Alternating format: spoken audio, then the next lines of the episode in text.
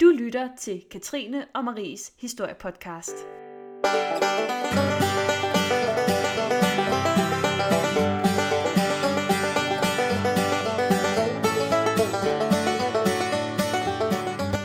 Velkommen til, og tak for at lytte med. Jeg hedder Katrine og er kultur- og socialhistoriker med interesse for nyere tids historie. Og jeg hedder Marie, og jeg er forhistorisk arkeolog. Vi har begge en lidenskab for historie og elsker at dele vores interesse, og det er det, som den her podcast handler om. Vi vælger emner, som vi brænder for, men vi er altid åbne over for forslag, og I er mere end velkomne til at kontakte os. Oplysninger følger sidst i podcasten. I dag skal vi snakke om kristendommens indførelse i Danmark. Marie, hvor starter den historie henne? Jamen, den starter i Jylland, som alting gør jo. Nemlig. Nærmere bestemt i Jelling, som ligger cirka 10 km nordvest for Vejle. Her står nemlig verdens største runesten, også kendt som Jellingstenen. Det er øh, det første og vel nok også det mest håndgribelige bevis på kristendommens indførelse i Danmark. Stenen den blev rejst af den danske vikingekonge Harald Blåtand på et tidspunkt mellem 965 og 970. Og selvom den som udgangspunkt er rejst som en mindesten over hans forældre, så er det ret tydeligt, at Harald han også har en anden dagsorden. Han nævner sig selv først, for, øh, altså, og det som fylder mest er beskrivelsen af hans egne bedrifter, ikke forældrenes. Øhm, ja, jeg vil læse, øhm, jeg vil prøve at læse den her runeindskrift, men det bliver altså i et, i et lidt øh, fordansket udgave. Og, øh, hvad hedder den? Den, øh, den oprindelige, den er jo på sådan noget oldnordisk. Jeg er faktisk lidt ked af, at du ikke tager den i viking. Jamen, jeg ved godt, det faktisk er for dårligt. Det burde jeg have gjort. Men mit øh, oldnordiske er ikke så godt. Du gør er det faktisk bare for lytterne, for ellers så taler du klingende vikingsk. Ja, det er rigtigt. Det er sådan noget, vi gør hernede på, øh, på Lolland Falster. Nå. Øh, han skriver, Kong Harald bød gøre disse kumler efter Gorm sin fader og Tyra sin moder. Den Harald, som vandt sig alt Danmark og Norge og gjorde danerne kristne. Den her runeindskrift, den har jo igennem mange, mange år været genstand for debat inden for den arkeologiske forskning. Selvom det er nærliggende at læse stenen bogstaveligt, så skal man nok være lidt varsom med det, fordi der er en del, som tyder på, at Jellingsten i hvert fald i en vis udstrækning er et stykke propaganda. Øhm, men det taler vi måske mere om senere, tænker jeg. Øhm, der er flere påfaldende ting ved Haralds runesten. For det første, så er øh, runeindskriften hugget i vandrette bånd. Og det er usædvanligt, fordi at på øh, de fleste af runestenene, eller faktisk alle runestenene fra vikingetiden, øh, så er runeindskrifterne skrevet i lodrette bånd. Og øh, det er nok ikke helt tilfældigt, øh, og man har formentlig ville få, få teksten til at, at ligne en bog, simpelthen. Og, og det er sådan foreslået, det kan være sådan, Harald han prøver ligesom at sende en hilsen ned til kontinentet, til sine nye kristne venner dernede, men det er en meget sjov tanke. Udover runeindskriften, så er stenen også udsmykket med forskellige motiver.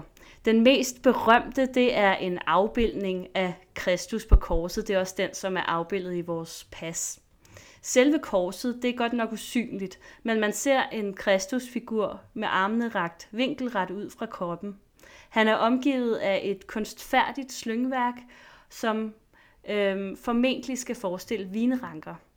Og det er fordi, at vinranker det er et gammelt motiv i den kristne symbolik, og de skal minde om Jesu ord, jeg er vintræet, I er grenene. Meget smukt. Den øh, afbildede Kristus, han er klædt i en kriger eller en kongestrakt, og tornekronen, som han bærer på hovedet, den ligner, er der nogen, der synes, mere en kongekrone end et torturinstrument.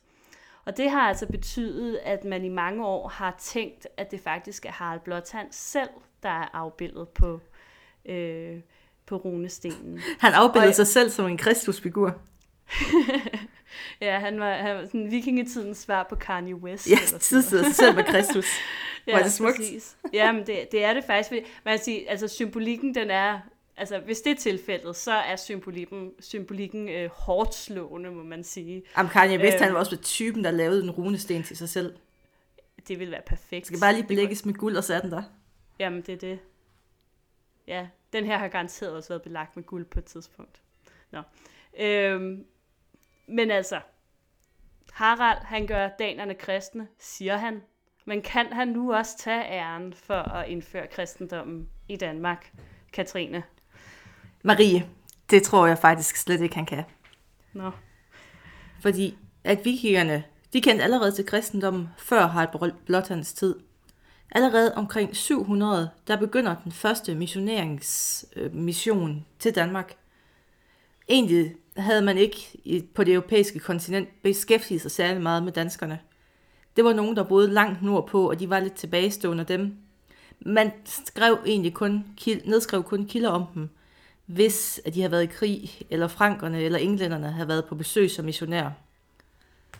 Men i begyndelsen af 800-tallet, der begynder det kristne frankerige, der ligger syd for det område, vi kalder Danmark i dag, at udvide og ekspandere, og de skubber deres grænser nordpå, og så begynder de at komme tættere og tættere på danskerne.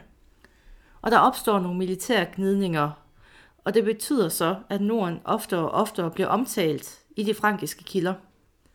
Samtidig der begynder befolkningen i det danske område også at søge ud mod Europa. De kommer ud og stifter bekendtskab med de kristne sydpå og over i England. Mm. Og det begynder så lige så stille at indfælde sig hos danskerne. Ja. Og de første officielle missioner, kristne missioner til Danmark, det sker omkring år 710 og 718. Mm. Den første, der sådan rigtig får nedskrevet noget konkret, det er Viljo Boro, der er i, Sydsles, der er i Slesvig, og han møder den danske konge Argentyr. Og rejsen, det var ikke sådan den største succes, fordi han får ikke gjort nogen kristne. Og han blev modtaget med respekt, men han var heller ikke i tvivl om, at kong Argentyr, han havde altså ikke lyst til at blive kristen. Og- der blev nedskrevet, at selvom kongen han var venlig, så var han som et vildt dyr og hård som granit. Perfekt. Som en ægte viking. Sådan en ægte viking. Ja. Det gik ikke så godt. Men den kære missionær, han gik jo ikke tomhændet hjem. Så han fik 30 drenge med sig hjem til sit øh, ærkebiskopsæde, mm. hvor han så kunne få lov til at uddanne dem i den kristne lære. Og der er nogen, der har tolket på, om det er fordi, at de så senere skulle stands tilbage til Norden som missionær. Men det hører man aldrig rigtig mere om. Nå. Frankeriget, som jeg talte om før, det var en vigtig faktor i etableringen af kristendom i Danmark. Det var den største kristne stat i Vesteuropa, og kejserens indflydelse var kæmpestor. Det var sådan direkte ud over øh, rigets grænser. Og samtidig mm. så havde kejseren også interesse i at sørge for, at man var venner med landene, der lå rundt om. Og hvordan bliver man venner med dem?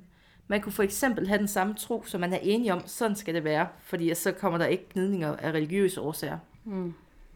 Og derfor var det vigtigt for den frankiske kejser på det her tidspunkt at gøre danerne kristne, for at kunne få lagt det her fjendtligt sindede rige nordpå sådan lidt til ro. Ja.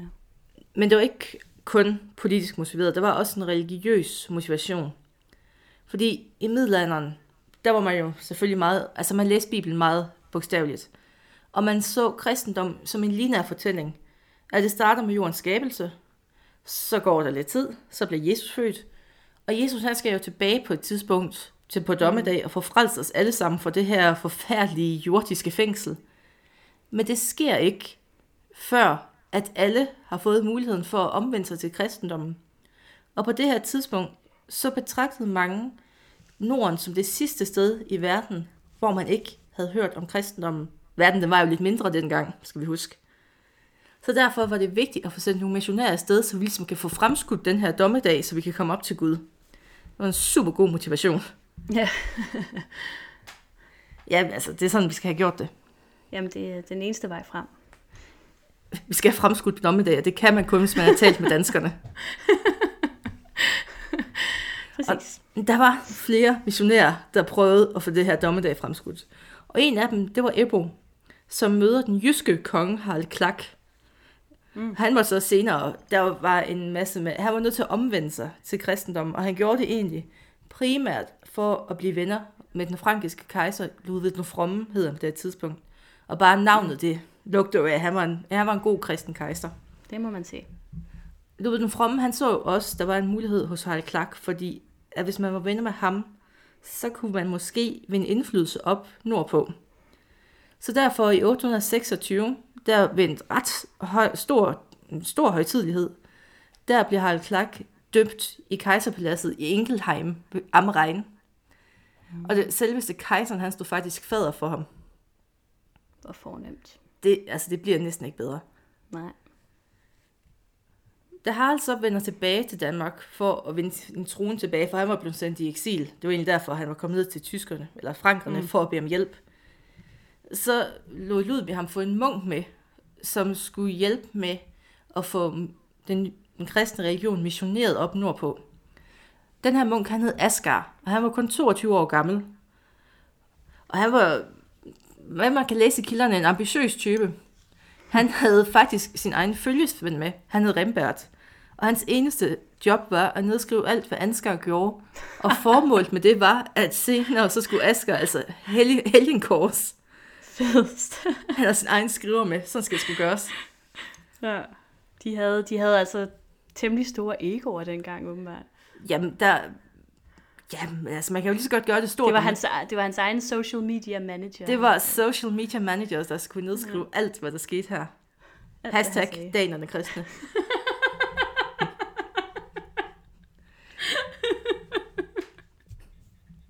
Vel, Det var sjovt. Ja. tusind tak.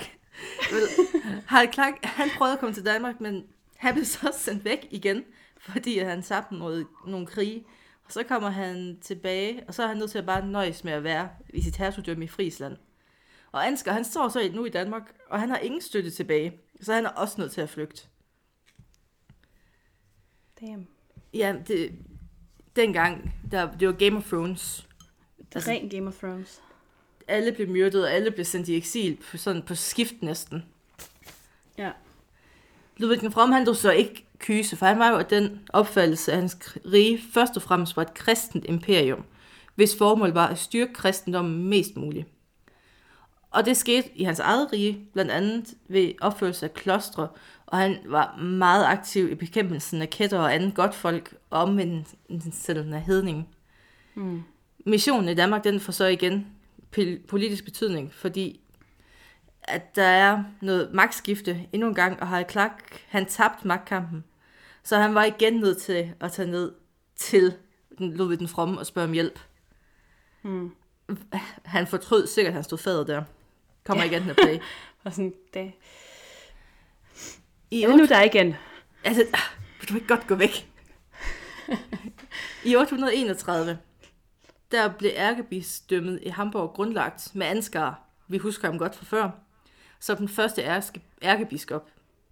Og formålet var primært at etablere en base for missionering i Norden og Østeuropa. Men Ludvig den Fromme, han, han gik også, der gik også Game of Thrones i den. Fordi. Frankeriget, det blev faktisk delt i tre. Mm. Ja, og det, altså det kan vi næsten have vores eget afsnit om. Ja. Men det her, det bliver så fatalt for Ansgars missionsarbejde, som faktisk går i stå. Fordi der er ikke rigtig nogen, der gider at finansiere det, fordi at man skal bruge pengene til krig. Mm. Og, man, og så, så, når man er munk, må man jo ikke rigtig tjene penge, så man levede af almisser.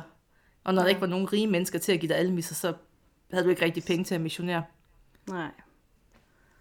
Så Ansgar, han er også lidt i problemer. Og så er han nødt til at sikre sit ærkebisdømme ved at grundlægge et ekstra et i Bremen, som nu bliver base. Det er mere sikkert for ham. Mm. Og så prøver han, Gud hjælp med, orgadanerne kristne igen. Og det går lidt bedre den her gang. Man griber det anderledes an, fordi kristendom, den har ikke fået fodfæste i Danmark på det her tidspunkt. Så han siger, hvor kan vi så bare gøre en lille smule for at få det her projekt til at lykkes. Mm. Derfor opretter han per ordre i 860'erne kirker to steder i Danmark. I de to store handelsbyer, først i Hedeby og senere i Ribe. Og det skulle ikke kun være missioneringskirker, altså hvor man gik ud og gjorde danerne kriste, men det skulle også være et sted, hvor købmændene fra udlandet kunne gå hen og dyrke deres tro, når de var i Danmark. Og så ja. håbede man lidt, at det ville smitte af på danskerne. Ja. Men øh, var det ikke også derfor, at altså, den danske konge måske sådan gav Ansgar lov til at bygge en kirke, for ligesom at kunne servicere nogle af de, Nemlig, der de er jo kristne også handelsfolk, der kom til? Tiltrække flere af dem og sådan. Ja, sådan lidt et økonomisk incitament til at få Lige dem præcis. her til at føle sig godt tilpas. Mm. Fordi at danskerne, de er jo ikke altid beskrevet så pænt i kilderne på det her tidspunkt. Nej. De er jo hedninge. Det er et ry. Man skal ikke omgås med hedninge som en god kristen. Nej, de var måske også lidt kendt for at, at tage ud på nogle togter og brænde nogle Jamen, der, det er dårlig PR at tage ud og brænde klostre. Ja. Hvis man vil være gode venner med kristne, så skal man ikke brænde klostre. Det er bare sådan en pro-tip herfra. Pro-tip. Pro-tip. ja. Igen ja. begynder det så at rumle lidt i Frankeriget. Og kejser Ludvigs bestræbelser på at få den her udvikling i Danmark til at rulle, den bliver så afbrudt igen efter 830, hvor der igen er interne stridigheder. Øvbøv. Hmm. Og det bliver også, det er egentlig også afspejlet i Danmark, at der er også indre tumult på det her tidspunkt. Og der er nogen, der snakker om, at fordi Frankeriget ikke, på det her tidspunkt ikke er så stærkt, så har vi også tid til os selv at være lidt uenige. Mm. Og så går missioneringen faktisk mere eller mindre stå i et langt stykke tid, før den tyske kejser Otto den Første sender biskop Uni til Gorm den Gamle Soft. Ja. Så der går jo faktisk et langt stykke tid. Ja, det må man sige. Yes.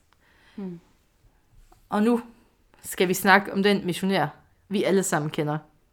Popo. Mm. Popo. Popo.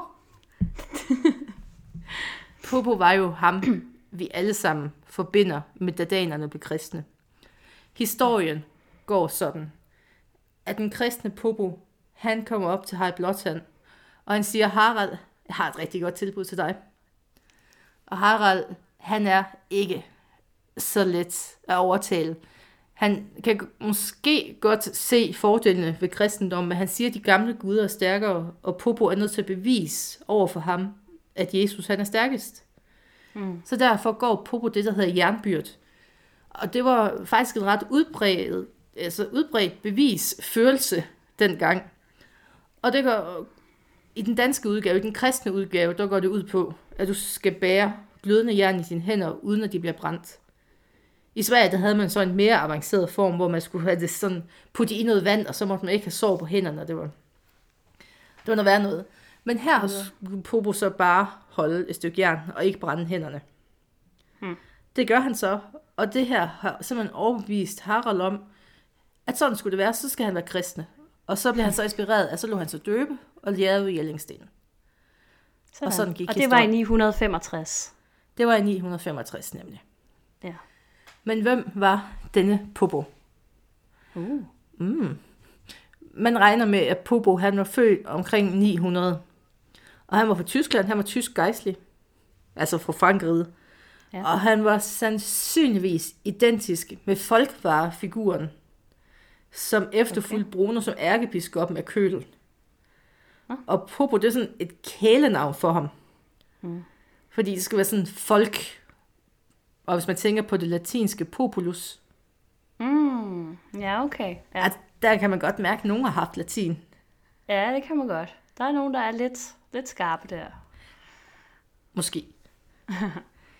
og man antager, at Popo omkring 963 kom til Danmark, hvor man ifølge Vindukind af Kovery, eller Kovage, hvordan man nu udtaler det, mm.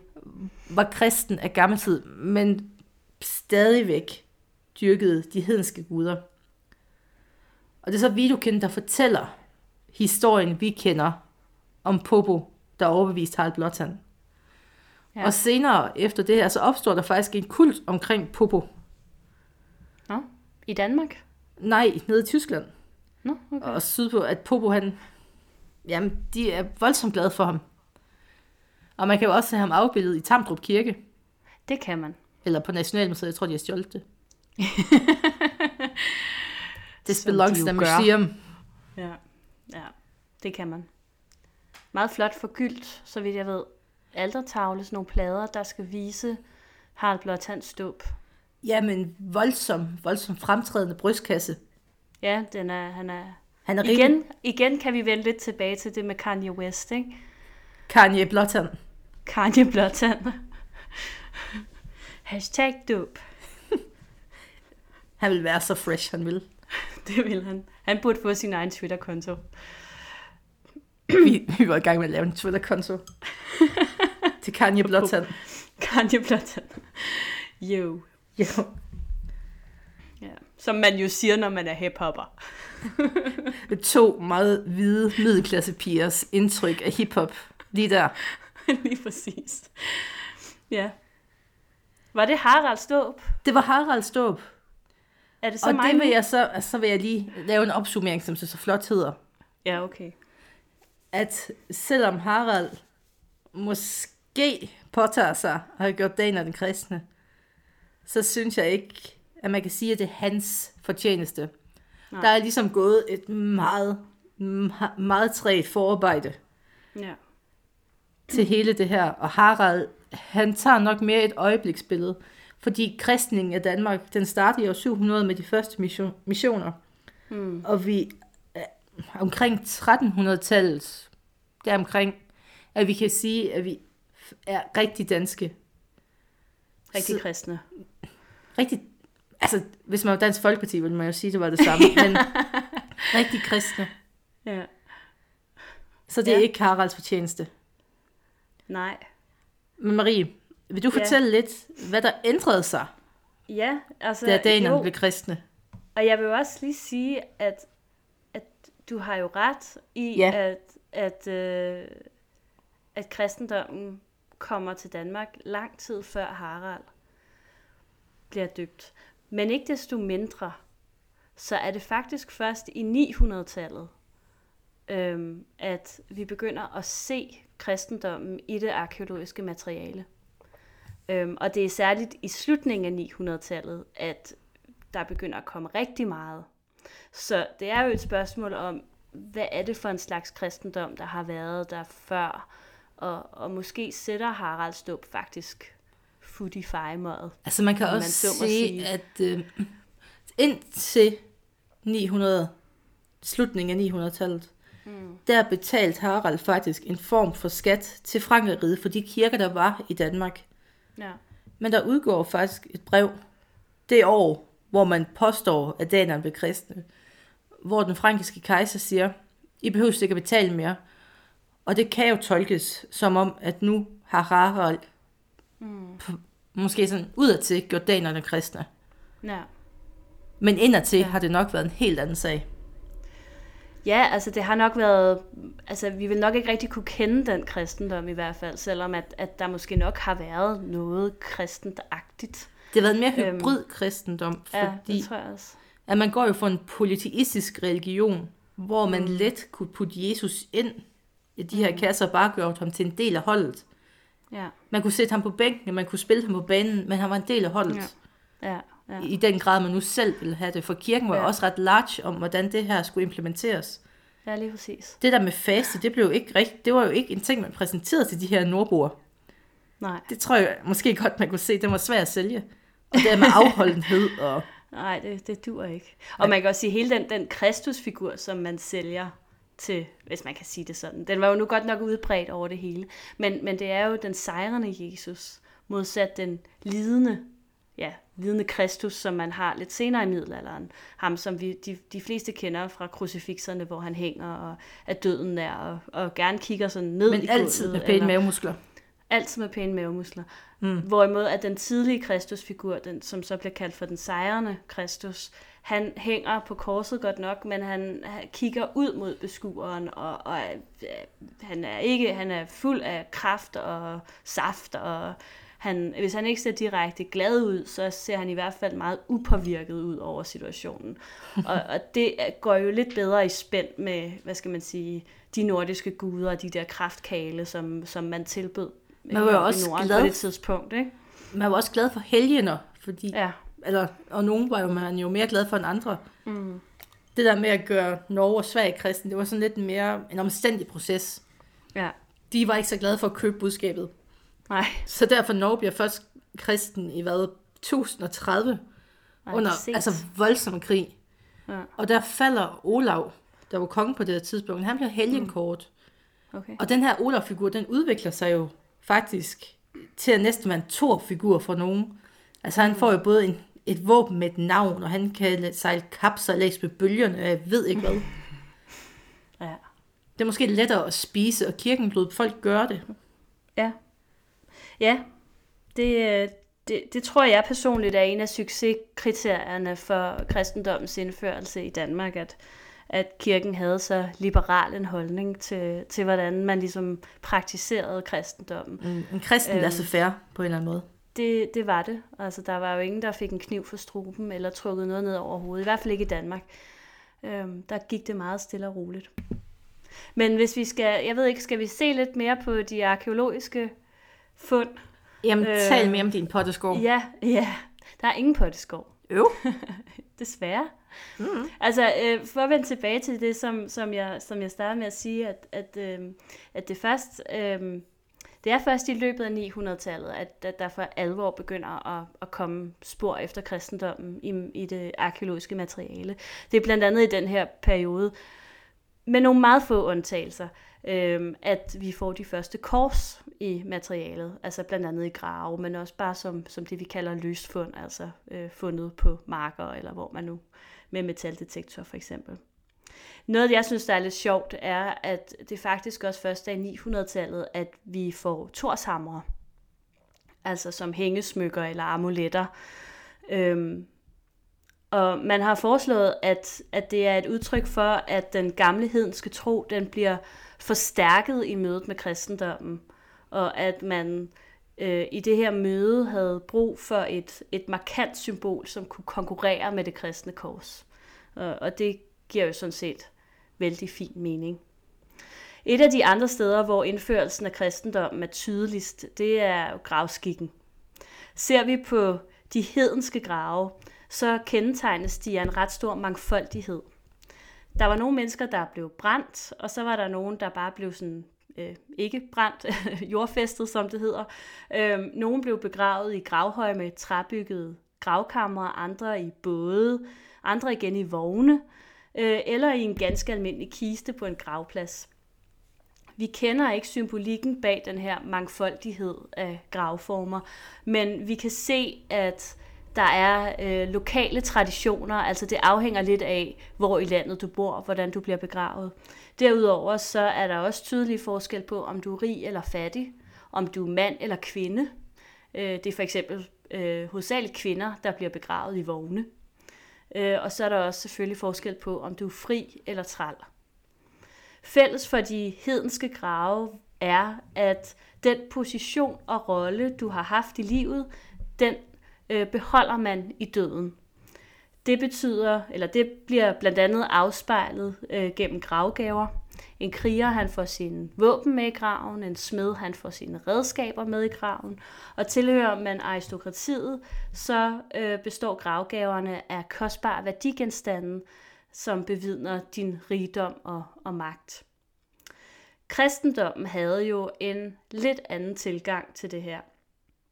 Her der var alle lige i døden, og kirken den forbød derfor gravgaver. Man skulle simpelthen ikke kunne se forskel på, om du havde været konge, eller biskop, eller fattig bonde. I princippet i hvert fald, fordi vi ved jo godt, at, at når det kom til stykket, så kunne du Vejledende. ikke lade være. Ja, det er vejledende. Men, men altså, det var princippet. Øhm, og derfor så, ja, kirken forbyder gravgaver. Kirken tillod heller ikke ligebrænding. Øhm, og den døde, den, han skulle øh, begraves på ryggen i udstrakt stilling, med hovedet i vest og fødderne i øst. Og det har jo noget at gøre med, med opstandelsen. Ja, når og, Jesus kom, og når alle nu ja, havde hørt om ham, Ja, lige præcis. så kan man bare sætte sig op og gå i gang. Sådan. Og der skal man jo også helst have sin krop, derfor nytter det jo ikke noget, den er blevet brændt. Der, Øhm, som vi snakkede om før, så havde kirken en ret liberal holdning til begravelse, eller til, til udførelsen af, af kristendommen generelt, men også derfor begravelsesskikken. Og, og en af årsagerne til det er, er nok også, at i starten, der var der simpelthen ikke en præst til stede ved alle begravelser, så derfor så var der jo ikke så meget kontrol med, hvad der skete. Øhm, det gør det bare rigtig svært for arkeologerne øh, fordi der findes rigtig mange grave, som indeholder både hedenske og kristne symboler på det her tidspunkt. Og man kan derfor ikke rigtig, man kan ikke ligesom måle fremdriften af kristendommen set ud fra kristne grave. Vi ved ikke, om de her blandingsgrave viser personernes egen holdning til religionen, eller om det er de efterladte, som har blandet sig, øh, for eksempel smidt en torshammer ned til en kristen, bare for at være på den sikre side. Dobbelt, øhm, dobbeltdækning. Så. Lige præcis. Øhm, der er også den mulighed, at de her blandingsgrave, de repræsenterer folk, som er blevet primsignet. Af hvad? Og primsigning, primsigning, primsigning. Primsigning, det er en slags indvielse til kristendommen. Den indeholder bare ingen dåb. Øhm, og det betyder, at man har ikke afsværget sin gamle tro, men man har tilkendegivet, at man har tænkt sig at gøre det. Øhm, og, øh, og, og, og det var en mulighed, som kirken gav på det her tidspunkt, og der var rigtig mange, der faktisk benyttede sig af det.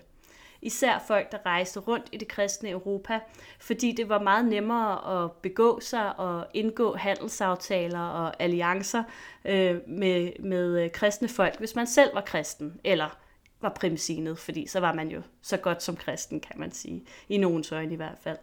Øh, så, så primsigningen var sådan en slags gylden middelvej, Øhm, og, og det er jo muligt, at nogle af de her grave, hvor der både det ene og det andet, simpelthen er folk, som faktisk har været både kristen og hedensk, eller bare har blandet det hele sammen. Øhm, ja. Og så er der jo øh, et andet meget markant tegn på kristendoms indførelse. Vi har været en lille smule inde på det, og det er jo selvfølgelig selve kirkebyggeriet. Øh, vi ved ikke præcis, hvornår man begynder at bygge kirker i Danmark. De historiske kilder, de nævner jo, som du også nævnte tidligere, at øh, Ansgar han får bygget kirker i Hedeby og i Ribe. Øhm, det er omkring 850 eller sådan der omkring. 860. Øhm, 860. Men øh, trods intense eftersøgninger igennem mange, mange år, så har man altså stadig ikke fundet sporene efter de her kirker. Det er faktisk først i, slu- i slutningen af 1000-tallet, at man begynder at bygge stenkirker. Øhm, den ældste stenkirke, øh, vi, vi har i Danmark, den ligger i Roskilde og hedder Sankt Jørgensbjerg Kirke. Den er godt nok opført allerede 1020, men det er også usædvanligt tidligt. Øh, I øvrigt så mener man faktisk, at den kirke den er opført af engelske håndværkere, øh, blandt andet på grund af en særlig dørportal, som kun har paralleller i Østengland, og, og så fordi kirken oprindeligt var indviet til Sankt Clemens, øh, som var søfarnes helgen, og i øvrigt utrolig populær i England på det her tidspunkt. Makes sense. Ja, og der er vist også noget med, at altså, man mener også, at der kommer, der er, der er en, en rute fra England til Jylland øhm, på det her tidspunkt, hvor at der også kommer missionærer den vej fra. Så det er ikke kun fra kontinentet, at vi får missionærer, faktisk. Øhm, det er, øh, altså selvom vi har øh, stenkirker i 1000-tallet, så er det først i løbet af 11- og 1200-tallet, at de for alvor begynder at blive bygget. Øh, og før det, der bygger man kirker af træ. Ingen af de her kirker af træ er bevaret i dag. Men øh, arkeologisk har man fundet sporene efter omkring 30 trækirker. Der har selvfølgelig været mange flere, må vi gå ud fra. Men ja, det må vi de håbe. Så bare ikke, ja, det må vi håbe. De er bare ikke fundet endnu. Øhm, de fleste af de her 30 kirker, de er fundet under øh, middelalderkirkerne. Øh, og i rigtig mange år, der troede man faktisk, at det var øh, standard, at man byggede middelalderkirkerne ovenpå de gamle kirker, og der var noget med noget, at øh, kirker skulle bygges ovenpå indvidet jord osv. Men i de senere år har man faktisk også fundet rester af trækirker, som ligger for sig selv, og derfor så er man nu begyndt at gå væk fra den idé. Der er nok ikke den sammenhæng alligevel mellem, hvor kirkerne bliver bygget. Øhm, det eneste, vi finder efter de her kirker, er som regel øh, sporene efter nedgravede stolper og vægge. Og så kan der i nogle tilfælde i stenkirkerne være indbygget elementer fra trækirken. Altså man har for eksempel fundet en, øh, en planke, øh, der var ornamenteret, øh, som var blevet lagt ind i stenkirken som sådan en overligger over døren. Øhm, den, I øvrigt den meget berømte hørningplanke, man kan google. Hvis Nå, den? Lyster. Ja, som alle jo kender. Nu er jeg nødt til at google den. Ja. Øhm, vi ved ikke så meget om, hvordan de har set ud af gode grunde, fordi vi har jo kun meget, altså vi har jo kun grundplanerne, kan man sige. Og det er jo selvfølgelig fristende at, at forestille sig, at de har lignet de norske stavkirker. Men det er også muligt, at det har været nogle meget enkle kirkebyggerier. Og der kan man for eksempel, hvis man fortsætter sin, sin uh, tur på Google, øh, der kan man jo google øh, trækirken fra Hørning, som er øh, rekonstrueret øh, ved Moskov Museum. Øh, og man kan også prøve at google... Øh, Maries guide til Google. Ja, øh, trækirken ved Borg øh, Vikingehavn, som er en relativt nyopført, øh, men altså rekonstruktion af en vikingtids eller ja, sådan, jo, vikingtidskirke, øh, som er fundet nord for Skjern. Når jeg googler planken, så får jeg gulv, planke, gulv, gulv, gulv, gulv, gulv, gulv, gulv, planke, gulv, planke. Godt. Øhm, problemet med de her trækirker, det er, at øh, vi kan kun datere dem til tusindtallet. Og øh, det er jo, der er jo altså derfor et, et ret langt tidsrum fra Ansgar bygger øh, sine kirker, øh, Øh, også frem til Harald Ståb, og så i virkeligheden også fra Harald Ståb og op til øh, de, de ældste taget øh, kirker. Øhm, det kan selvfølgelig være, at det er fordi, vi ikke har fundet dem endnu. Det kan også øh, understrege den meget lange proces, som kristendommens indførelse var. Men det kan faktisk også måske betyde, at den tidlige udførelse af den kristne kult simpelthen ikke foregik i kirkebygninger, som det vi ligesom forestiller os. Øhm, det, det er jo en meget interessant tanke. Det er blevet foreslået, at en forklaring kunne være, at, at de kristne ritualer i begyndelsen blev udført af missionærer, øh, der rejste rundt fra stormandsgård til stormandsgård, og simpelthen forkyndte Guds ord der. Og derfor kan det, jo, kan det jo i princippet også godt være, at Ansgars øh, kirke i Hedeby for eksempel bare ligner et ganske almindeligt hus. Det er bare ikke det, vi forventer, når vi leder efter en kirke, og derfor har vi ikke fundet den endnu. Men netop det, at de rejser rundt fra Stormandsgård til Stormandsgård, øh, det danner en anden interessant forbindelse. Og det er nemlig det, at det faktisk var stormændene, som stod bag byggeriet af, af kirkerne. I den hedenske periode, der var det netop stormændene eller de lokale høvdinger, som ledede kulten, og på den måde besad kontrollen over religionen, øhm, og dermed kan man sige til en vis grad over befolkningen den magt, den vil de naturligvis gerne beholde, da kristendommen den kommer til. Ikke mindst fordi kontrollen over religionen jo faktisk også er en ganske god indtægtskilde. Vi ved, at øh, allerede i 1000 og i 1100-tallet, der udsteder kirken i Rom forbud mod privatejede kirker. Og man mener sådan set, at den her, det her forbud henvender sig direkte til Skandinavien. Øhm, og ja, vi må jo gå ud fra, at at stormændene efterhånden bøjer sig, fordi vi ved jo, at, at kirken efterhånden får kontrollen over ja, kirken i, øh, i det danske område. Men, øh, men stormandslægterne, de opgiver dog alligevel ikke så nemt. Det bliver nemlig almindeligt for, øh, for dem at sende deres sønner ind i kirken, altså at give dem en karriere inden for, for kirken. Blandt de mest kendte, det er biskop, biskop Absalon, som øh, kommer fra hvideslægten øhm, som er en af de ældste og mest magtfulde stormandsslægter i Danmark, og her i 1100-tallet faktisk ejer øh, størstedelen af Sjælland, eller store dele af Sjælland i hvert fald. Øhm, og, og hvis man ligesom får placeret sin søn øh, i sådan en, en god, solid position øh, inden for kirken, så har stormandsfamilierne jo på den måde kunnet bibeholde en stor del af deres magt over kirken og over religionen. Men den her magtposition, den betyder også, at, at vi faktisk langt op i middelalderen ser en øh, konflikt mellem konger og biskopper. I virkeligheden konger og store mænd. Øh, og det er jo faktisk lidt sjovt at tænke på, at den, øh, den her magtkamp, som jo faktisk præger øh, Danmarks historien i hele den, den, den tidlige del af middelalderen, øh, har sine rødder helt tilbage i, i vikingetiden, og måske er opstået i kølvandet på, på, på kristendommens indførelse der. Det er da en smuk sløjfe at binde på det her, Marie. Ja, sådan. Sådan. Så for at opsummere endnu en gang. Ja. Harald var en medvirkende faktor til, at danerne blev kristne. Men det var ikke ham, der gjorde dem kristne. Mm. Og din opsummering er?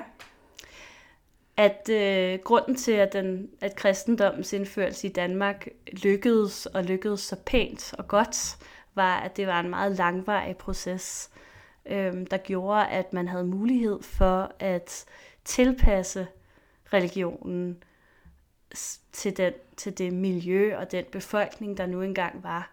Så det har i virkeligheden været sådan en, en det er noget, som ligesom er vokset på landet på en eller anden måde. Den er, den er kommet snigende, generation for generation snigende har det fået lov til at komme ind. Ja, lige præcis. Har I ris eller ros eller forslag til emner, vi kan tale om, så er I mere end velkomne til at kontakte os.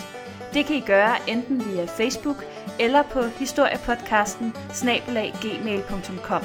Vi glæder os til at høre fra jer.